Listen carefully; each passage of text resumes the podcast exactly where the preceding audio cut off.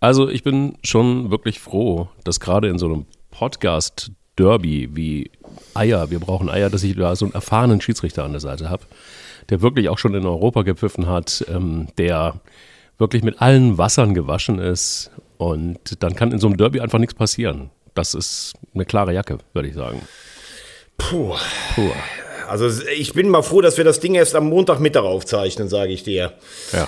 Also ich glaube, wenn wir es gestern auch gemacht hätten, wäre ich explodiert dabei. Ja.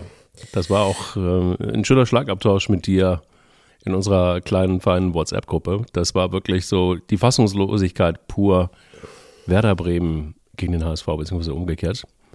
Und äh, ja, also ich meine, man muss eins sagen, wenn du heutzutage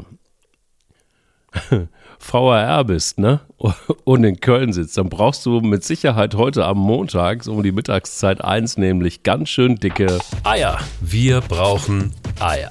Der Podcast mit Mike Kleiss und Thomas Wagner. Thomas, war das, was war denn da los, bitte?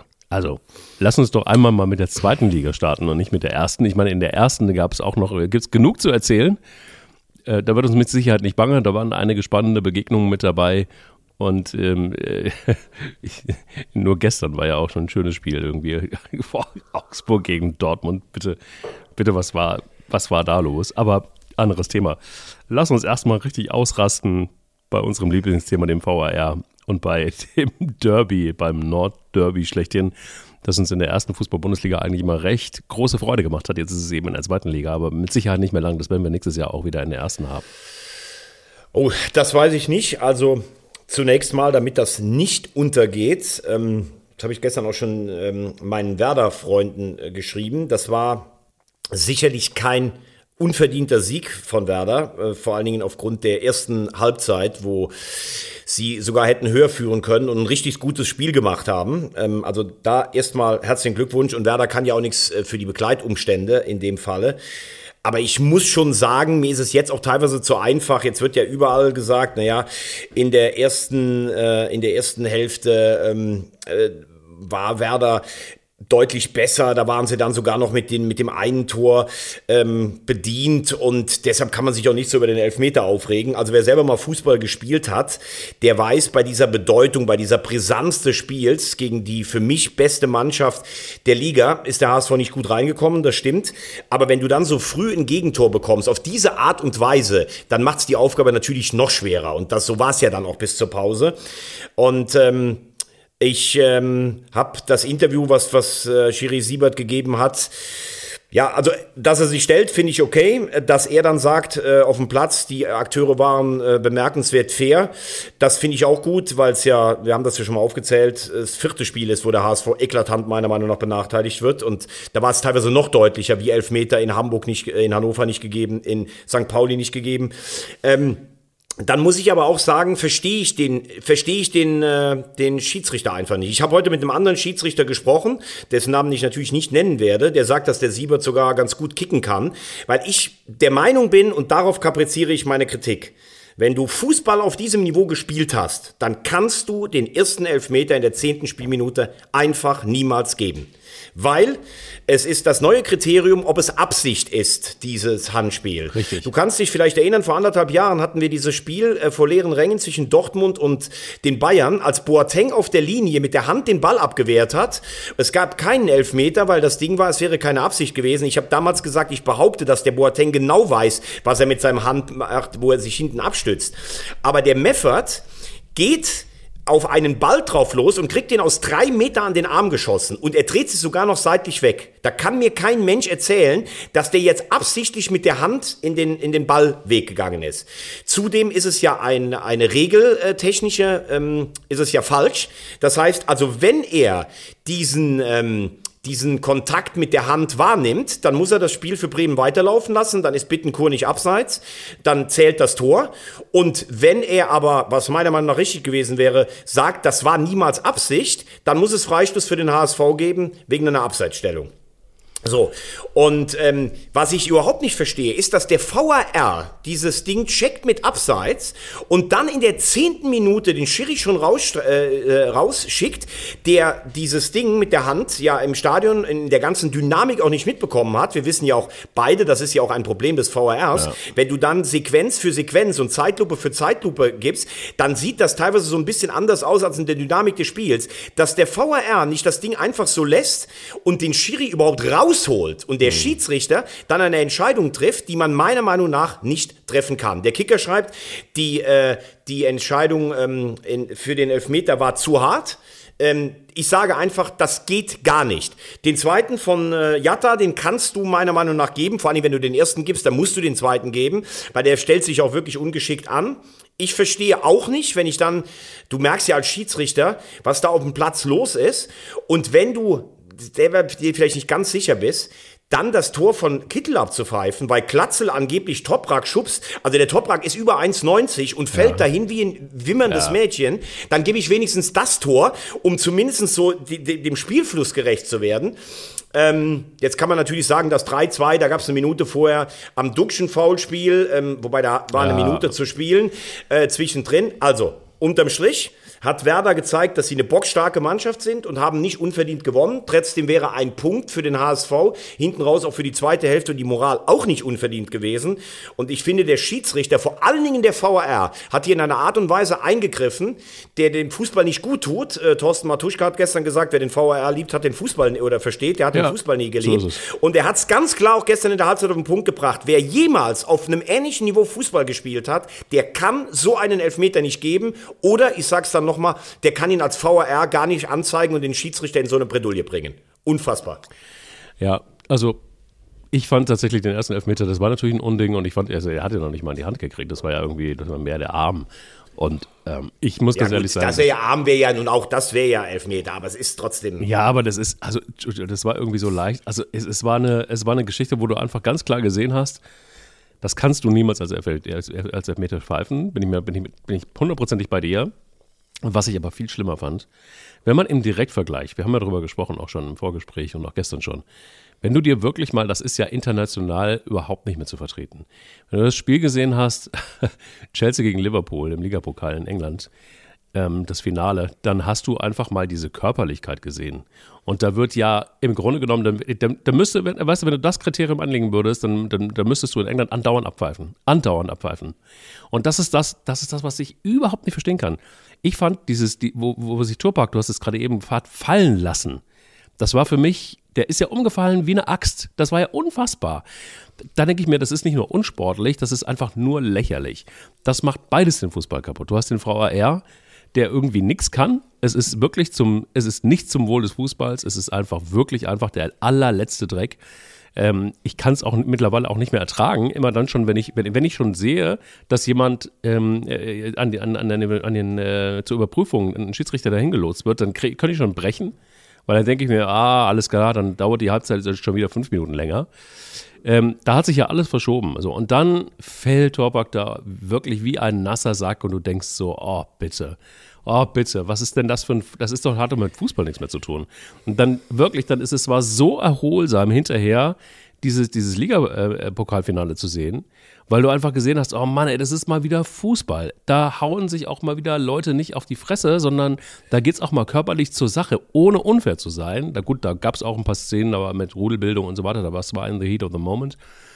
Aber wenn du das einfach mal, da siehst du einfach mal, wo wir, wo wir in Deutschland mittlerweile sind. Wir sind einfach irgendwo, keine Ahnung, weiß ich nicht, also nee, ich muss jetzt aufpassen, dass ich mir nicht den Mund verbrenne. Ja gut, Mike, man muss natürlich schon mal sagen, also wenn Chelsea gegen Liverpool spielen, dann spielt der amtierende äh, Champions-League-Sieger oder sogar Clubweltmeister gegen äh, seinen Vorgänger oder einen seiner Vorgänger. Also wir müssen jetzt schon vorsichtig sein, dass wir Chelsea Liverpool nicht mit H S V gegen Werder vergleichen. Nein, das will ich weil auch das gar nicht. Es geht mir um die Art und Weise. Ja, ja, das eine ist das Beste, was es wahrscheinlich mit gibt in Europa und das andere ist Zweite Liga, wobei das Spiel H S V Werder ja gestern ein gutes Spiel für Zweite Liga war ja. und eine unheimliche Intensität hatte. Aber ich bin schon auch äh, bei dir und ich kommentiere ja nun öfter für Sky auch die Premier League.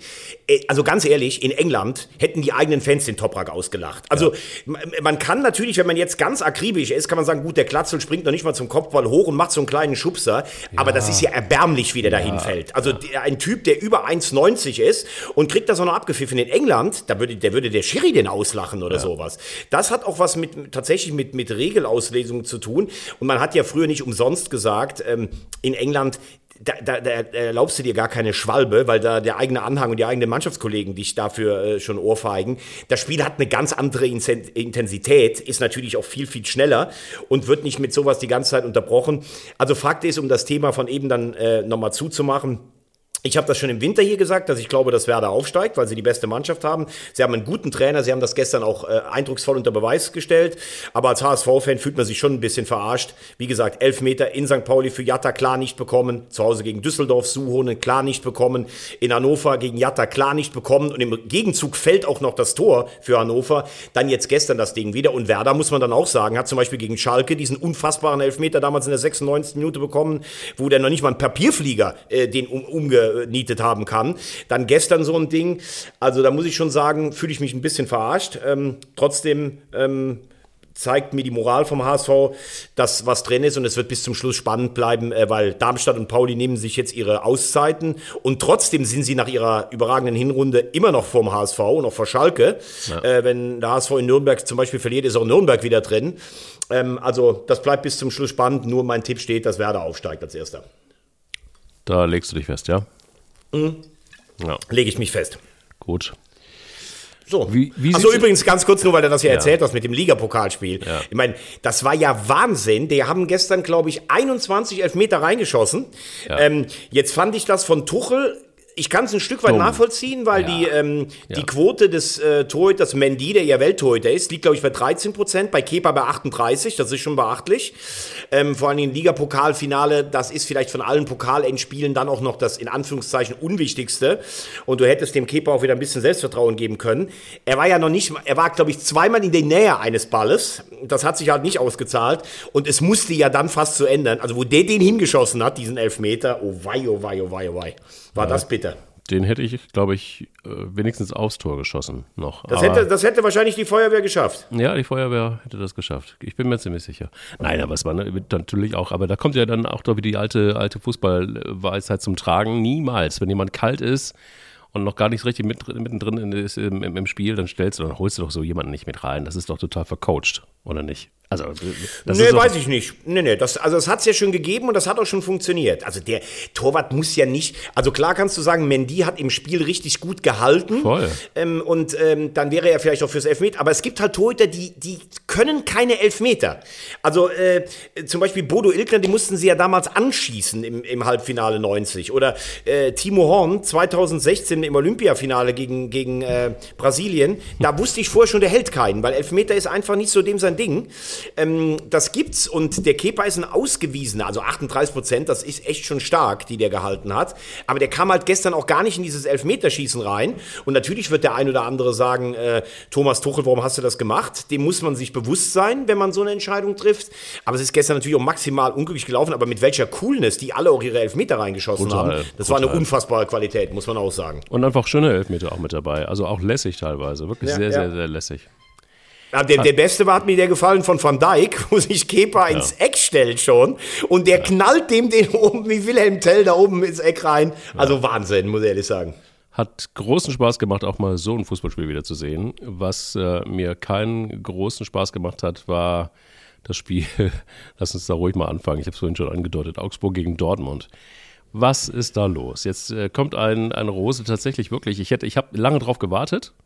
Und hatte lange Angst, dass das passiert. Und jetzt ist es passiert, weil er sagt, na ja, also englische Wochen und so und, und gegen die Rangers, das war auch einfach auch ein kräftezerrendes Spiel. Und ja, jetzt haben die Jungs halt einfach das aus sich rausgeholt, was da noch auf der, was da noch irgendwie in den Reserven drin war. Also die, die letzten Körner noch rausgeholt. Ähm, Entschuldigung, aber da muss ich dir ganz ehrlich sagen, das, das glaubt ihr selber nicht, oder? Ähm, also das Spiel gestern in Augsburg, das möchte ich... Ähm eigentlich so ein bisschen getrennt ähm, betrachten von dem, wenn ich über die, wenn wir jetzt mal einen Schluss oder ein Zwischenfazit ziehen für das, was Rose da in Dortmund bisher geleistet hat, äh, weil sie waren gestern extrem ersatzgeschwächt, ähm, in Augsburg haben auch die Bayern verloren, also Augsburg ist zu Hause ein sehr unangenehmer Gegner, da kannst du auch mal Remis spielen, das ist nicht das Problem von Borussia Dortmund, zumal das gestern von der Körpersprache und vom Auftritt her in Ordnung war. Was nicht in Ordnung ist, ist, wenn man bei den, oder gegen die Glasgow Rangers ausscheidet, also über das Hin Spiel haben wir hier schon geredet, vier zwei, das ist eigentlich unfassbar. Und ich äh, war ja am Donnerstag für R T L vor Ort äh, bei den Rangers im Ibrox Park. Mhm. Das war übrigens, äh, das war mal wieder so wirklich so ein Fußballerlebnis mit, mit vollem Stadion. Das war eigentlich wirklich unfassbar. Mhm. War dennoch ein bisschen mh, geschockt über doch in einigen Teilen der Kurve echt so eine gewisse Aggressivität. So auch so an einem Tag, wo ja dann auch so ein bisschen die Welt stillstand. Da denkst du ja schon, du kannst ja deine Mannschaft anfeuern, aber so diese Aggressivität, das hat mich schon ein bisschen negativ äh, beeindruckt. Mhm. Ähm, Aber ich muss ehrlich sagen, nachdem das eins null gefallen ist, hat, der, hat das Stadion ja gebebt. Du hattest ja das Gefühl, die Kameras wackeln. Mhm. Das war Wahnsinn. Und wie Dortmund dann die Rangers hergespielt hat, das war auch beeindruckend. Und normal musste es zur Halbzeit ja schon drei eins stehen. Und du musst ja eigentlich denken, du hast die Spieler gesehen von Glasgow, du hast die Fans gesehen, die hatten alle Angst. Das reicht niemals gegen so einen Gegner. Mhm. Und dann macht der gegnerische Trainer einen taktischen Kniff. Er bringt Balogun, den Ex-Mainzer, macht eine Fünferkette hinten. Und das Spiel ist wie abgeschnitten. Jetzt kannst du natürlich sagen, katastrophaler Fehler von Hummels. Also die Abwehrfehler, die kannst du ja nicht mehr zählen. Das ist dann auch als Trainer, bist du da natürlich ein Stück weit auch begrenzt in deinem Einflussbereich. Aber nach dem zwei zwei, große Chancen, muss man sagen, Mangelware. Ähm, es gab kein großes Aufbäumen. Ich äh, muss dann auch sagen, auch die Spieler, die sich in den Vordergrund hätten spielen können, waren nicht da. Brandt mit diesem schlampigen Elfmeter, den er ver- verschuldet hat. Auch Reus, den ich ähm, immer schätze und ich kann das Gelaber nicht hören, der ist nie da bei wichtigen Spielen, stimmt für mich nicht, sehe letztes Jahr Pokalfinale, aber am Donnerstag war er auch nicht da, muss man dann auch konstatieren. Und so scheidet man gegen einen international, also würde ich sagen maximal, zweite Liga und ein Abstiegskampf, also zweites Regal in Europa, wenn nicht sogar drittes, scheidet man sang- und klanglos aus. Nur mal zur Verdeutlichung, der Tabellenführer in Schottland heißt Celtic Glasgow und er ist in der Conference League gegen Bodo Glimt ausgeschieden. Guten Tag. Äh, ja, also ja. Damit siehst du auch mal, wie wir europäisch mittlerweile aufgestellt sind. Und da muss ich sagen, Marco Rose hat... Äh, glaube ich, jetzt von fünfunddreißig Spielen dreizehn verloren, Pflichtspiele. Er ist in der Champions League rausgeflogen, er ist in der Europa League rausgeflogen, er ist im D F B-Pokal rausgeflogen. Das ist einfach viel zu wenig. Äh, Platz zwei, ich habe es gesagt, das ist das, was zählt. Sie müssen in die Champions League. Deshalb, deshalb denke ich, habe ich auch die Wette gegen dich gewonnen, weil Rose bis zum Ende der Saison nicht entlassen wird. Aber ähm, das ist einfach viel zu wenig. Und wenn man immer sagt, Glasner in Frankfurt schwierig, Hütter liefert nicht in Gladbach, dann muss man auch sagen, Rose liefert für mich nicht in Dortmund. Punkt. Hm. Okay, also du siehst das abgekoppelt von dem Spiel gegen Augsburg. Und ähm, fand, also ich fand es jetzt tatsächlich ja geschwächt hin und her. Also ich finde gegen Augsburg, du sagst, die Bayern haben gegen Augsburg verloren, Augsburg immer ein unangenehmer Gegner. Aber mit den Ambitionen, die Dortmund hat, ähm, kannst du doch nicht so auftreten da. Also ich habe auch einen, du hast ihn jetzt immer wieder mal angesprochen, aber auch einen Mats Hummels gesehen. Ähm, da braucht es doch mittlerweile eine Alternative, oder? Also Respekt wirklich vor Mats Hummels. Und ich bin lange Zeit wirklich auch Fanboy gewesen von Mats Hummels. Aber das, was der da zusammenkickt, ist tatsächlich einfach auch nicht nur furchtbar langsam. Er war jetzt nie der Schnellste. Aber es ist mittlerweile einfach auch auf einem Niveau... Das passt dann nicht mehr zu einem Zweitplatzierten in der Bundesliga, oder? Ja, ich, ähm, ich, also das ist mir, das ist mir dann auch zu krass. Also ich finde, dass äh, die ähm, Schnelligkeitsdefizite von äh, Hummels äh, sehr, sehr krass zutage treten, mhm. muss ich sagen. Und er macht auch viele individuelle Fehler, die ich von ihm so nicht kenne.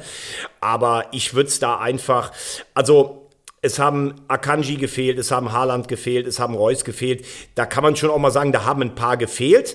Ich finde, sie haben gut angefangen. Sie haben das Tor schön ähm, heraus... Ähm gespielt, sie waren in der ersten Mann- äh, Hälfte die bessere Mannschaft, also es war nicht so ein pomadiger Auftritt, wie wir ihn schon mal gesehen haben. Du fährst irgendwo hin, wo du, also zum Beispiel Sankt Pauli, das ist für mich so, du spielst beim Gegner, der waren glaube ich zweitausend Zuschauer, kannst du also noch nicht mal sagen, dass sich Sankt Pauli hat vom Publikum aufputschen lassen und äh, die, du wirst praktisch von denen in der ersten Hälfte ähm, äh, erdrückt oder an die Wand fußballerisch gespielt. Das war so nicht, sie haben nachher hinten dann diesem, diesem Power und alles oder nichts Fußball von Augsburg halt nicht mehr standgehalten in einer Szene. Aber dieses Unentschieden taugt für mich nicht dazu zu sagen, das ist das Problem von Borussia Dortmund in dieser Saison. Für mich ist das Problem von Borussia Dortmund das Ausscheiden gegen die Rangers und ähm, dass sie auch das ein oder andere Spiel bei einem, äh, bei, bei einem bei einer Mannschaft, die eigentlich eher im Tabellenkeller steht oder zu Hause gegen Leverkusen fünf zwei, das ist für mich ein Problem. Das eins eins und die Art und Weise, wie gestern gespielt wurde, ist für mich nicht ein grundlegendes Problem für Borussia Dortmund. Gut. Okay, also ich muss sagen, dass Marco Rose auch im Interview hat sich so ein bisschen angefühlt, als ob er gerade einen Steinschlag irgendwie in die Scheibe reingekriegt hätte. Also da kann ich, da kann ich so sagen, also es, es war ja, es hat ja, es hat ja gehagelt und geschneit. Also das war eine Kälte am Donnerstag im Ibrox Park. Vor allen Dingen, wer schon mal da war, die Haupttribüne, das ist so eine alte Holztribüne, wo auch dieser Trophäensaal drin ist. Das ist übrigens ja. Wahnsinn. Und das neue Stadion ist ein bisschen daran gebaut worden, aber es gibt an beiden Seiten so einen Durchgang. Und wenn du unten gestanden hast, da hast du gedacht, der Wind bläst dich weg. Und da habe ich auch an Steinschlag gedacht. Und damit sind wir beim Werbepartner. Ja, fantastisch. Guck mal, wie wir immer wieder die Kurve kriegen. Ob äh, das Gesicht von Marco Rose oder bei den Rangers, es ist auf jeden Fall immer wieder ein schöner Vergleich zu Steinschlägen, die uns alle immer mal wieder passieren können, beziehungsweise der Scheibe. Und ähm, mich ärgert es massiv immer. Also wirklich massiv. Jetzt habe ich aber auch leider irgendwie ein Auto, das, wo die Scheibe immer sehr senkrecht steht. Ähm, so dass die Gefahr doch deutlich erhöht ist, ähm, dass man da immer mal wieder auch einen reinkriegt. Und das ist auch schon öfter mal passiert. Gott sei Dank, hätte ich das ein bisschen vorher gewusst, gibt es Wintech. Und zwar über dreihundert Mal in Deutschland, wo du einfach dein Auto hinbringen kannst. Und dann geht es einfach nur noch mit dem Spezialharz, wenn es denn funktioniert, beziehungsweise es funktioniert, aber wenn es denn noch zu retten ist, ähm, dann kommt der Harz drauf und dann war es das. Also man muss nicht die ganze Scheibe austauschen. Ja, und geil ist auch die Abwicklung, anrufen, hinfahren, entweder, oder du wirst sogar, das Auto wird abgeholt, oder du bekommst äh, einfach einen Leihwagen und äh, wie du sagst, dreihundert Mal beste Handwerkskünste unter w w w punkt wintech punkt d e und dann guckst du nicht wie Marco Rose und erfrierst auch nicht im Ibrox Park und selbst ähm, die Autos der Hot Volley mit senkrechten Scheiben werden geschützt, einfach nur Wintech. Der Hot Volley, der Hot Volley meinst du? Das ist ganz äh, genau. Mann, Mann, oder Mann. Hot Vollett, wie der Ho- Kölsche Hot, sagt. Ne, der Hot Vollett, das ist irgendwie, das klingt nach Eifel hier, nach Hot Vollett. Ja, ja. Ja. Kann auch sein. Kann, ja. Das kann auch sein, die Eifel. So, dann haben wir jetzt über, haben wir jetzt über Dortmund gesprochen. Dann ähm, ja. Sprechen wir noch kurz über die Bayern ähm, in Frankfurt. Ich finde, man hat schon so gesehen an den Reaktionen hinten raus, so von Nagelsmann und Kimmich. Frankfurt war ja so ein bisschen der Angstgegner in den letzten Wochen. Ähm, das, das macht selbst mit den Bayern was. Niederlage in Bochum, nur ein Unentschieden in Salzburg, äh, zu Hause gegen Fürth so ein bisschen gestolpert. Ähm, d- die haben so ein bisschen durchgeatmet, als wenn sie beim, beim punktgleichen ähm, Tabellenzweiten gewonnen hätten. Und ähm, ja, du siehst die Souveränität. Ist, ist ihnen so ein bisschen abgegangen, wobei man dann schon noch sagen muss, in der Anfangsphase hatte die Eintracht zwei, drei richtig gute Chancen, aber hinten raus haben die Bayern eigentlich auch defensiv dieses Mal gut gestanden. Ja, sagen wir es mal so. Also wer das Spiel gesehen hat, der hat einfach auch gesehen, dass Eintracht wahnsinnig viel Dusel gehabt hat, dass sie auf eine Bayern-Mannschaft getroffen sind, die jetzt irgendwie nicht auf der Höhe waren. Denn das, was Eintracht Frankfurter gespielt hat, war, boah, das war so, da wo sie stehen, so Mittelmaß. Und du, und du als Glasner-Fan, ne? Ich als Glasner-Fan, der ich nie war, muss ganz ehrlich sagen, dass, dass das einfach auch so, der, der regt sich ja auf, das ist ja fast schon irgendwie Steffen Baumgart zwei Punkt null. Ähm, jetzt fehlt ihm noch die Schiebermütze, aber davon mal abgesehen fand ich das Spiel wirklich, also der Einzige, der wirklich, das ist ja ein, wirklich ein Wunderspieler, also der Wunder Terzic würde sich bestimmt über den Wunderspieler freuen, äh, über Kostic. Der hat für mich wirklich wieder, also das ist, den kannst du ja überall hinstellen. Den kannst, also mir würde jetzt noch fehlen, dass er dann irgendwann Kevin Trapp auch noch ersetzen kann. Ähm, der kann vorne, aber er hat in der, der zweiten hinten. Halbzeit dann auch nachgelassen, muss man hat sagen. Er. Also er ja. hat eine halbe Stunde richtig aufgezogen, muss ja. meiner Meinung nach das eins null machen, auch wenn es der ja. schwächere rechte Fuß ist. Ähm, wie du richtig sagst, Kostic ist, äh, der ist auch wie so ein Duracell-Hase, der rennt und rennt und rennt und rennt. Brutal. Ist wirklich ein Spieler von internationalem Format, aber zweite Hälfte war dann auch nichts mehr zu sehen von ihm. Ähm, Also ich bin ein bisschen erstaunt über die Saison von Eintracht Frankfurt. Ich habe ja hier immer gesagt, die sind ja. schwer reingekommen in die Saison. Dann gewinnen sie von sieben Spielen sechs. Glasner sagt, ja, ich werde mich dann auch daran messen lassen, äh, weil ich ja dann mehr Zeit zur Vorbereitung habe. Aber das ist jetzt wieder, ich glaube, vier Punkte nur in der Rückrunde. Also die werden nicht mehr unten reinrutschen. Aber das ist eigentlich ähm, ein bisschen zu wenig, was sie gerade jetzt im Moment zeigen. Ähm, also auch wenn Bayern nicht der Maßstab war. Bin jetzt auch mal gespannt ähm, gegen Betis Sevilla. Das ist ein schweres Los in der Europa Europa League, weil da sind ja auch immer die Hoffnungen noch da. Also die Eintracht steht so ein bisschen gerade am Scheidepunkt. Kann es noch eine ganz gute Saison werden oder wird so eine irgendwo im grauen Mittelmaß? Naja, also ich glaube... Apropos, apropos Europapokal. Ja. Du hast ja gesagt, dass Dortmund rausfliegt, ne? Aber wir hatten es ja nachgehalten. drei zu zwei Komma fünf für mich. Also deine Euro-Krise dauert an. Ja, die Euro-Krise ist noch nicht, noch nicht wieder gut, aber ich hangel mich so langsam. Also ich bin ja der, der, der, der Typ für den zweiten Blick eher, so dass ich dann einfach... Äh, du bist der für den D F B-Pokal, da werden wir gleich auch noch tippen und da wirst du ja wahrscheinlich wieder vier von vier einfach wieder hinservieren. Mit Sicherheit, ja, da, da ist auf jeden Fall Verlass. International muss ich mich einfach, da bist du halt einfach tatsächlich wirklich der Star, das muss man so sagen. Da bist du oberstes Regal in Europa, ne? Da bist du der, ja, bist du oberstes Regal. Ich bin halt erstmal D F B-Pokal, ich muss auch noch lernen. Und wenn der Stift sagt, komm, tipp, dann Stift, dann, dann, ja, dann tippe ich halt auch und äh, versuche mal. Was würdest du denn jetzt, was würdest du denn sagen? Also ich sage mal, ähm, die Champions League Plätze, glaube ich, gehen nach Leverkusen und nach Leipzig. Ähm, Leverkusen hatte gegen Ende der Hinrunde unter Seoane auch echt ein Tief. Sie haben sich anders als unter Peter Bosch äh, da rausgekämpft. Ähm, ich glaube, man wird sich in Leverkusen wirklich überall hinbeißen, dass man im D F B-Pokal zu Hause gegen den K S C ausgeschieden ist. Mhm. Ähm, Aber vielleicht geht dieses Jahr mal was in der Europa League. Das sagen wir jedes Jahr, aber die Mannschaft scheint mir tatsächlich einen gewissen Reifeprozess äh, gemacht zu haben. Ähm, also ich finde, man, man kann sich Bayer Leverkusen-Spiele echt als Fußballfan, als Neutraler oder wenn man, ich habe nichts mit Leverkusen am Hut, aber das kann man sich gut angucken. Und ähm, Leipzig ist sehr, wirkt sehr stabil jetzt unter Tedesco. Also das wären die beiden, die ich, ähm, die ich sehen würde auf den Plätzen drei und vier. Und dann würde ich sagen, in Sachen... Ähm, Europa League, also der fünfte und der sechste vielleicht in die Conference League oder wenn Leipzig den Pokal gewinnt, dann kann ja auch Platz sieben noch, ähm, könnte Platz sieben ja auch noch reichen. Sehe ich Freiburg schon, ähm, die, also die haben ja zwischendurch auch so ein bisschen liegen lassen, aber die wirken auf mich stabil. Also ich glaube da Freiburg, Hoffenheim und äh, der F C, die sehe ich so. Mainz weiß ich nicht, glaube ich dann doch letztlich, die werden so auf neun einlaufen. Union hat jetzt mal wieder gewonnen, aber ich glaube, da ist der spielerische Aderlass ein bisschen zu groß. Also das wäre so ein bisschen meine Einschätzung obenrum. Jetzt ist ja Leipzig schon kampflos weiter in der ähm, Europa League, denn ja. ähm, Spartak Moskau ist das Spiel abgesagt. Ja. Ähm, das heißt also, aber ich bin, ich schließe mich einfach an. Du schließt schließ dich an? Einfach, ja, ich schließe mich einfach an. Also jetzt bei, bei da schließe ich mich jetzt wirklich einfach an. Ich, ich mache jetzt einfach mal, ich klemme mich hinten dran. Okay. Und ähm, ja, und dann, dann, dann gucken wir ja. einfach mal. Also dieses, dann, äh, da, da lasse ich mich auf keinen uns, Kompromiss ein. Ja? Dann lass uns doch mal ganz kurz über den Abstiegskampf reden, bevor wir mal über die Rolle von UEFA und FIFA im, äh, im, im Krieg ähm, da sprechen.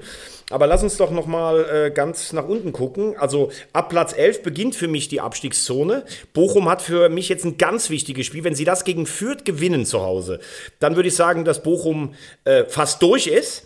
Aber das sind bis zum Relegationsplatz nur sechs Punkte. Und gefühlt spielt ja Bochum eine total spektakuläre Saison. Aber mit diesem Spielstil ist auch schon so am Ende der Hinrunde ihnen so ein bisschen die Kraft rausgegangen. Deshalb sind sie für mich noch nicht ganz weg. Ich glaube, dass Wolfsburg... Ähm, Stabilität wiedergewonnen hat und natürlich einen richtig guten Kader. Äh, Gladbach, äh, unfassbar, was die für Abwehrfehler machen. Also du hast ja den Eindruck, die sagen einfach, wollte nicht direkt mit zwei oder drei null führen, aber so da nochmal zurückzukommen, zwei zwei, hinten raus dann fast sogar den Siegtreffer noch erzielt, würde ich dann sagen, sie haben es jetzt kapiert. Da ist dann die individuelle Klasse auch zu groß. Ja, Bielefeld und Augsburg sind im besten Sinne stabil. Ja, und äh, um Stuttgart machen wir uns ja schon seit Wochen äh, Sorgen oder sagen, wie schwierig das ist. Aber die Hertha taumelt ja auch eigentlich nur noch, muss man sagen. Also ja. Die beiden scheinen mir äh, tatsächlich ähm, am gefährdetsten noch im Moment zu sein. Und selbst Platz sechzehn, also in der Form, in der sich beide präsentieren, sehe ich den Dritten der zweiten Liga nicht chancenlos. Also wenn es so weitergeht, dann ähm, überholt Kräuter Fürth noch Stuttgart. Das äh, kann ich ganz sicher sagen. Denn das war einfach eine ganz starke Leistung gegen den ersten F C Köln. Also wenn, wenn man dieses Spiel nimmt, dann bin ich ein wenig in, also bin ich mehr denn je in Sorge um Vereine wie Stuttgart oder auch Hertha B S C. Ähm, ich, ich muss ganz ehrlich sagen, ich bin noch nicht so sicher, ob Niko Kovac nicht doch noch einer Überredungskunst von Freddy Bobic äh, erliegt, dass er vielleicht doch noch vor dem, ähm, vor dem Sommer wechselt. Ähm, denn das, was da passiert bei Hertha B S C äh, mit Herrn Korkut, das, das kannst du so nicht weiterlaufen lassen. Also nicht mit den Ansprüchen. Und da muss Bobic jetzt auch handeln. Ich kann mir nicht vorstellen, dass, dass das noch lange gut geht. Also wenn, wenn sich Hertha B S C retten möchte, dann müssen sie jetzt einfach auch was tun. Und äh, das ist tatsächlich dann, da brennt's Lichterloh. Ich glaube, beim VfB Stuttgart, da ist es so, da, da, da würde ich jetzt sagen, so wie das, wie das bei denen läuft, die sind weg. Es sei denn aber, sie ändern jetzt grundlegend was am System. Wir haben da, ach Gott, wir haben das schon filetiert ohne Ende, äh, das äh, System Minzlint hat. Das, glaube ich, funktioniert einfach so nicht. Also wenn du da nicht jetzt nochmal einen Zug reinkriegst, dann war es das. Da ist auch nicht die Kraft da. Das hat man, finde ich, letztendlich auch bei dem Spiel gesehen. Ähm, da fehlt es hinten raus. Einfach so die entscheidenden Körner fehlen da. Und da bin ich, also Hoffenheim war jetzt nicht, nicht super stark. Und Stuttgart hat halt einfach... Ja, aber ich finde schon, okay. also ich, ich finde, dass Stuttgart eigentlich ein richtig gutes Spiel gemacht hat, aber das ist ja, ja. eher das Besorgniserregende. Sie waren gegen Bochum die Keine bessere Tore Mannschaft müssen, ja. Ja. und haben in der letzten Minute einen Elfmeter reinbekommen. In Hoffenheim führen sie, sind für mein Dafürhalten eigentlich besser und verlieren wieder das Spiel. Das sind ja dann genau die Attribute, wo du dann sagst, okay, jetzt ja. weißt du eigentlich, was, was Ambach ist, weil das sind genau die Anzeichen, dann steigst du halt eben ab. Ähm, ich finde, die Hertha war gar nicht so schlecht in Freiburg äh, für, für den personellen Aderlass, den sie hatten. Aber auch da, die kriegen ja Gegentore, das ist ja Wahnsinn. Ähm, ich glaube, der Torwart Nummer fünf hat gespielt bei Hertha, wobei der geht ja jetzt dann äh, zu Dortmund zwei. Ja. Ähm, beide machen aber so ein bisschen den Eindruck, und ich, ich frage mich tatsächlich auch so mal, hat das überhaupt mal einer recherchiert? Also der Windhorst soll doch irgendwie angeblich vierhundert Millionen da zur Verfügung gestellt haben. Ich weiß gar nicht, wo das ganze Geld ist, weil der Kader, der da steht, also die teuren Spieler sind ja alle weg. Also entweder hatten die vorher so viel Schulden, ich weiß es gar nicht. Und Bobic, das ist natürlich schon, muss man sagen, ähm, also von seinem Glanz aus Frankfurt ist nicht mehr viel da. Dieses fast nibelungenhafte Festhalten an Tayfun Korkut, er erreicht die Mannschaft. Also die Mannschaft hat jetzt in Freiburg nicht so gespielt, dass ich das Gefühl hätte, die haben sich aufgegeben. Aber das ist natürlich auch ein, ein Mega-Risiko. Und ich bin bei dir. Also wenn Fürth die Hinrunde nicht so dermaßen in den Sand gesetzt hätte, weil sie, glaube ich, den falschen Ansatz gewählt haben, mhm. dann würden die auch noch vorbeigehen. Aber gut, die sind jetzt neun Punkte zurück hinter, hinter dem Relegationsplatz. Das glaube ich nicht, dass du das in zehn Spielen noch aufholst. Aber im Moment deutet wirklich vieles auf Stuttgart und äh, Hertha B S C hin, was natürlich nächstes Jahr weitere Schwergewichte in Liga zwei bedeuten würde. Ja, wo, wobei, also wenn Hertha in der Verfassung, in der es im Moment ist, äh, dann ist es auch in Liga zwei äh, durchaus problematisch. Also ich sehe ja gut, aber da musst du ja dann nicht mehr wissen, was machen die? Haben die machen die nochmal einen, einen, äh, so im, im ersten Jahr so einen Akt auch der, der wirtschaftlichen Stärke, dass du dir schon, das siehst du ja bei Bremen dann schon, dann kannst du halt auch ein paar Spieler halten, holst dir noch ein paar andere. Also im ersten Jahr ist die Wahrscheinlichkeit, wieder aufzusteigen, dann doch am größten. Aber gut, das ist natürlich jetzt auch noch zehn Spiele hin, das macht wenig Sinn, darüber jetzt zu spekulieren. Gut, okay. Nein, also, aber um das noch abschließend zu sagen, ich sehe es noch nicht so, dass Gladbach sich gefangen hat. Das war ein gutes Spiel. Die hätten das Spiel gewinnen müssen, also wirklich müssen. Sie waren äh, in der zweiten Halbzeit waren sie so was von ja stark und auch übermächtig, dass ähm, da hatte ich ja Angst, dass das Wolfsburg untergeht und dass sie aber die Tore nicht gemacht haben. Das ist aber das alte Gladbacher Problem in dieser Saison, ähm, dass sie die Tore eben nicht machen, die entscheidenden. Ja, und dass sie viel zu viele kriegen. achtundvierzig Gegentore, das ist ja Wahnsinn. Ein Schnitt von zwei Gegentoren im Spiel. Ja, zweiunddreißig zu achtundvierzig, das ist bitter. Ich glaube aber auch, dass ähm, Wolfsburg noch Probleme kriegen wird. Also ich kann mir nicht vorstellen, dass sie, also beide Mannschaften, finde ich, sind noch nicht durch. Das sehe ich beim VfL Bochum anders, wobei das ein knappes Höschen ist beim VfL Bochum. Du siehst, die spielen schon wirklich am, am Rande ihrer Möglichkeiten. Ähm, da ist wirklich auf Anschlag und äh, wenn die sich dann im Sommer nicht, also soll, sollten sie drin bleiben in der Liga, dann müssen sie sich einfach jetzt im Sommer verstärken, ähm, sonst, äh, sonst sieht das schlecht aus. Zumal der dann auch, ähm, ja, äh, Klos geht, ne? Habe ich, hab ich das richtig verstanden? Der hört auf? Bei Bielefeld? Bei Bielefeld? Ja, Fabian Klos wird äh, gehen. Genau, bei Bielefeld ist, sehe ich nämlich auch so, dass Bielefeld muss sich jetzt tatsächlich auch verstärken im Sommer, wenn sie drin bleiben, ähnlich wie wie, wie ja, aber ich finde, die machen das aber trotzdem, das muss man schon sagen, also da erkennt man aber zumindest einen Plan. Also Bielefeld ja. hat, glaube ich, hat den drittgeringsten Etat der Liga. Ich meine, was heißt da verstärken? Also es geht jetzt doch nicht einfach ein Stürmer, der die fünfzehn Tore garantiert zu Arminia Bielefeld. Was ich aber stark finde, sie holen einen Spieler wie Yanni Serra zum Beispiel, wo du in der Hinrunde dachtest, das soll der Serra sein, der in Kiel so aufgespielt hat. Der hat total lange gebraucht, um sich zu gewöhnen. Jetzt ist er ein vollwertiger Bundesliga-Stürmer, hat Klos abgelöst praktisch.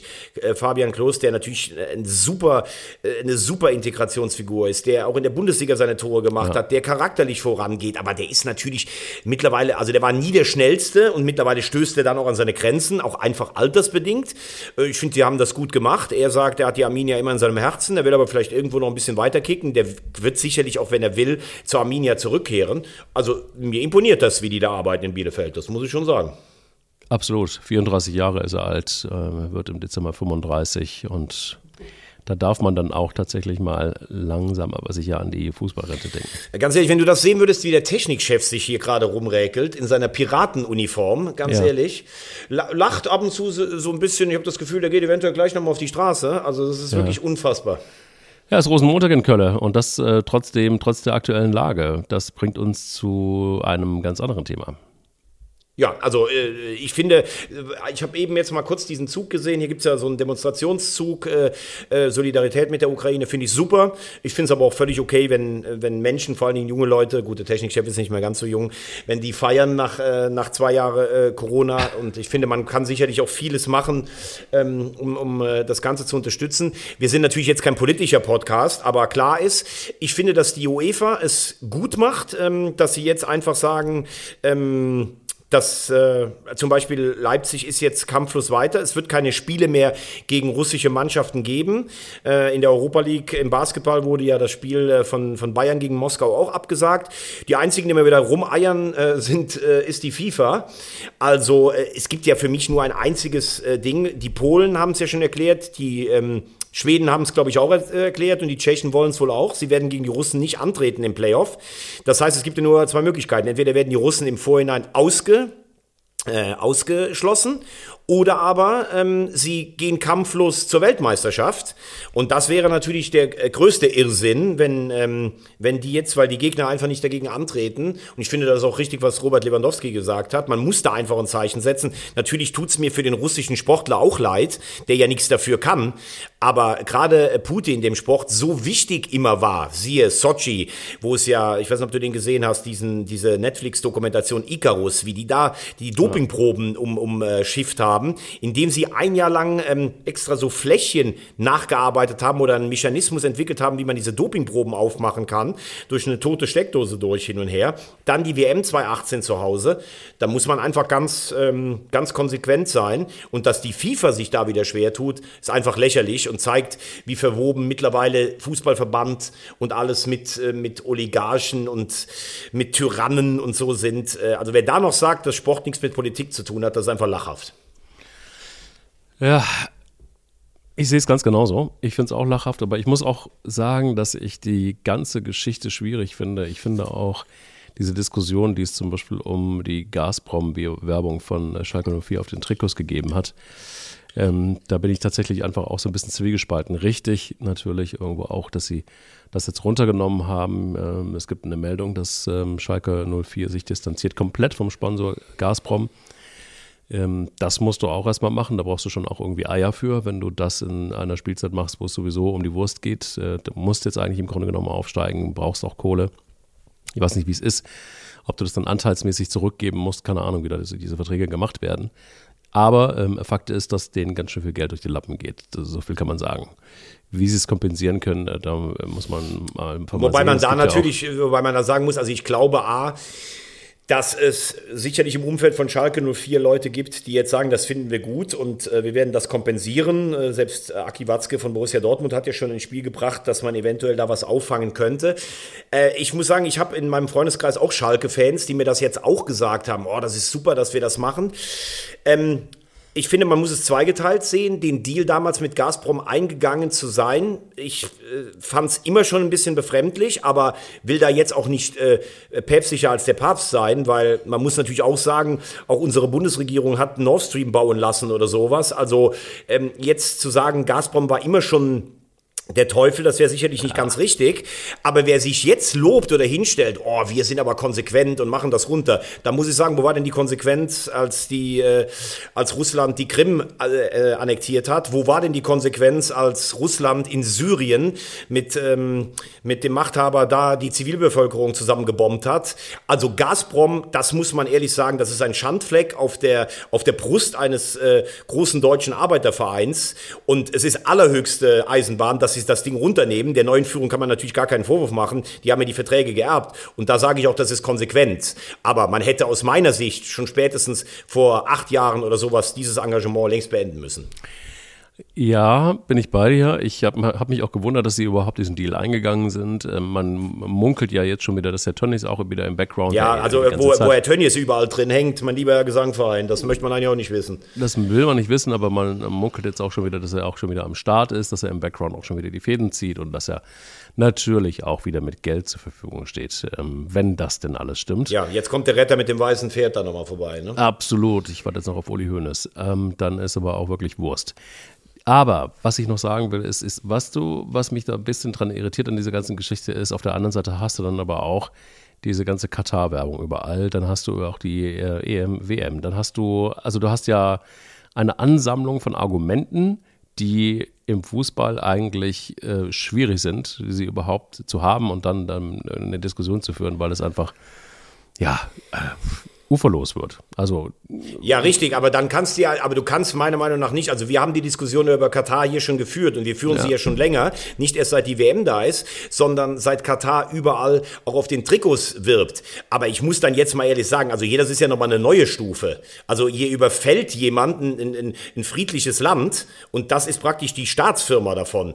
Also äh, zu sagen jetzt, ja, wir erlauben auf der einen Seite ähm, äh, Werbung für Katar und dann müssen wir jetzt auch weiter Gazprom laufen lassen, das fände ich die falsche Argumentation. Also ich ja, finde es höchste Eisenbahn, dass ähm, sich äh, die UEFA und auch Schalke null vier von Gazprom verabschieden. Ja, was mir nicht gefallen hat, war diese ganzen Forderungen, die da laut wurden. Irgendwie in den sozialen Netzwerken teilweise ein großer Werber, ähm, der mit Schalke null vier auch so ein bisschen verbunden ist. Ähm, er hat da auch noch massiv Druck gemacht und so weiter, wo ich dann auch sage, Leute, ganz ehrlich, ähm, ich glaube, Schalke null vier ist auf jeden Fall ein Fußballverein, der mündig ist und der auch weiß, was er tut im Zweifel und dann sich selber entscheiden kann. Das hat mir nicht gefallen. Und ich wäre schon, und darauf wollte ich eigentlich hinaus, schon sehr dabei, dass man mal überlegt, ob man als FIFA nicht klare Richtlinien einfach auch oder als UEFA, äh, auch übrigens als D F B, klare Richtlinien festlegt, ähm, wo man dann halt sagt, nee, also tut uns leid, aber hier ist dann die Kommerzialisierung des Fußballs einfach auch am Ende. Und hier wollen wir gar nicht irgendein Engagement ähm, von, von Wirtschaftsseite oder von Konzernseiten oder was auch immer. Also wo ist die Grenze? Weißt du, das ist das, was ich sagen will. Ja, aber, das, ist, aber das Kind ist ja schon lange in den Brunnen gefallen. Ähm, Vergabe in, in solche Staaten, Werbung, immer weiter explodierende Gehälter, die irgendwie bezahlt werden müssen. Auf der anderen Seite wollen wir jetzt auch mal nicht moralischer sein als, als, äh, als, als der Papst.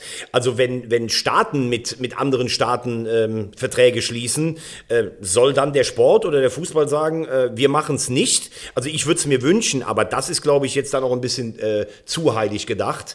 Ähm, dann, dann sagt der Fußballverein, ja, warum macht denn dann unsere Regierung Geschäfte mit denen? Finde ich, finde ich schwierig, aber ich finde, man muss es auch gar nicht diskutieren. Ja, man hätte sagen können, warum da dürfen verschiedene Firmen oder Staaten so viel Einfluss nehmen auf was? Das Kind ist schon lange in den Brunnen gefallen, das haben wir hier auch schon besprochen, aber jetzt einfach zu sagen, bitte, ich möchte, dass mein Verein keinen Gasraum mehr auf der Brust hat, finde ich schon okay.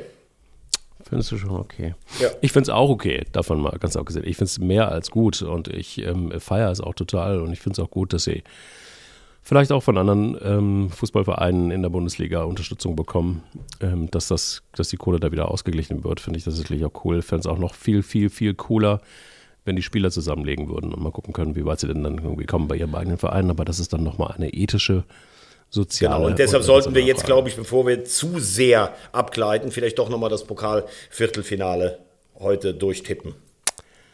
Gut, das ist eine Herausforderung, die eine große ist. Du weißt, ich äh, muss jetzt wirklich sehr aufpassen, wie ich da tippe. Ja, weil das, du hast da einen Nimbus äh, zu verteidigen einfach. Ja, total, total. Also fang du doch mal an. Ich höre dir erstmal genau. gespannt zu bei Union Berlin gegen Sankt Pauli. Morgen zwanzig Uhr fünfundvierzig. Genau. Ist ein ganz enges Match, ähm, glaube ich, ähm, weil beide rechtzeitig zum Spiel so ein bisschen wieder ihre Form gefunden zu haben scheinen. Ähm, ich würde dann sagen, Union in der Verlängerung ähm, aufgrund des Heimvorteils. Okay, ich ähm, sage, es wird ein... Oh, das ist wirklich, das ist wirklich sehr, sehr eng. Jetzt hattest du Stunden, Tage Zeit, dich vorzubereiten und jetzt fängst du hier an nachzudenken. Nein, Wahnsinn. Also das ist etwas, das ist etwas, das behalte ich mir immer spontan schön für diesen Podcast ah, auf. Okay, weil gut. Vorbereitung ist läppsch. Da bin ich, also da bin ich, da bin ich fair. Ja, jetzt komm mal zur Sache. Okay, also es wird ein knapper Sieg für Sankt Pauli. Okay, gut, da haben wir dann auf jeden Fall schon unterschiedlich. Der H S V gegen den K S C. Ich halte ja. dieses Los für alles andere als einfach, weil der K S C eine sehr stabile Zweitligatruppe ist, immerhin in Leverkusen auch gewonnen haben.